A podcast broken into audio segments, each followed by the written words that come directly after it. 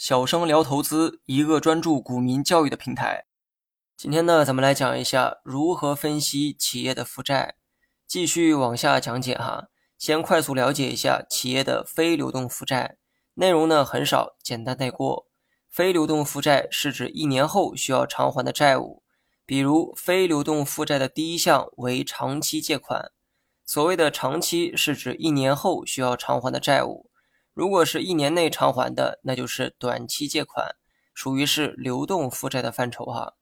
另外，其他科目与流动负债的部分啊都差不多，唯一的差距都在偿还期限上，比如长期应付款等等，加上长期两个字属于是非流动负债，去掉长期两个字那就是应付账款，而应付账款属于企业的流动负债。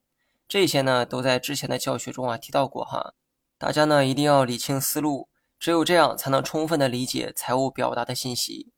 整个负债的部分呢，我们呢先讲到这儿哈。最后多花点时间讲一讲如何分析负债。首先明确一个概念，企业的负债是包含于资产的。这句话的意思是，当你看到企业的资产有一百万的时候，说明这里面还包含了负债。假如说负债是八十万。说明八十万包含于一百万的资产中，这个逻辑啊非常重要，新手呢一定要理解。因为负债总是伴随着风险，所以做账的时候总会把负债部分单独写下，目的是为了让人们清晰的看到企业的资产中有多少风险，也就是负债。从上面的内容中，你还能得到一个信息，那就是当一家企业想做大资产的时候，可以通过负债的方式实现。这个啊不是最好的办法，但确实是个办法。用正常人的理解，做大资产应该做大净资产，也就是让公司自己的东西变多变值钱，而不是通过借钱的方式让公司有钱。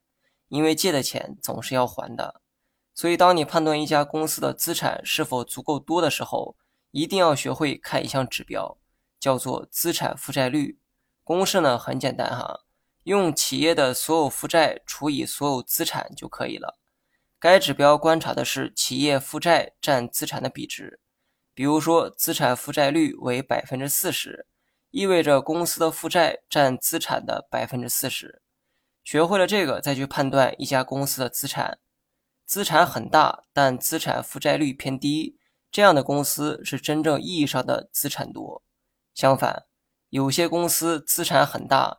但资产负债率极高，这种公司的资产主要是靠负债实现的。典型案例啊，就是房地产企业，绝大部分地产公司的资产负债率都超过百分之八十。资产呢，看似的确很多，但由于是通过极高的负债实现的资产膨胀，公司日常的经营呢也如履薄冰，一点点的经营风险就有可能让公司暴雷，出现资不抵债的风险。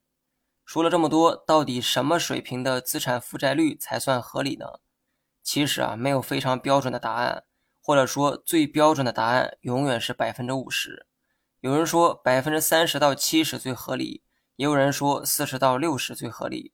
但说来说去，给的范围啊都围绕着百分之五十波动，因为百分之五十是最挑不出毛病的分水岭。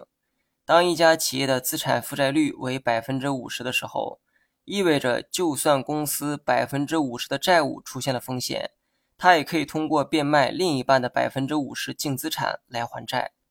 可当资产负债率超过百分之五十的时候，意味着一旦发生最坏的情况，公司即便砸锅卖铁也还不上欠下的钱。虽然不能刻板的用百分之五十衡量所有公司的债务风险，但至少在经济环境不好的情况下。那些资产负债率远大于百分之五十的企业，需要引起你的重视。你学会了吗？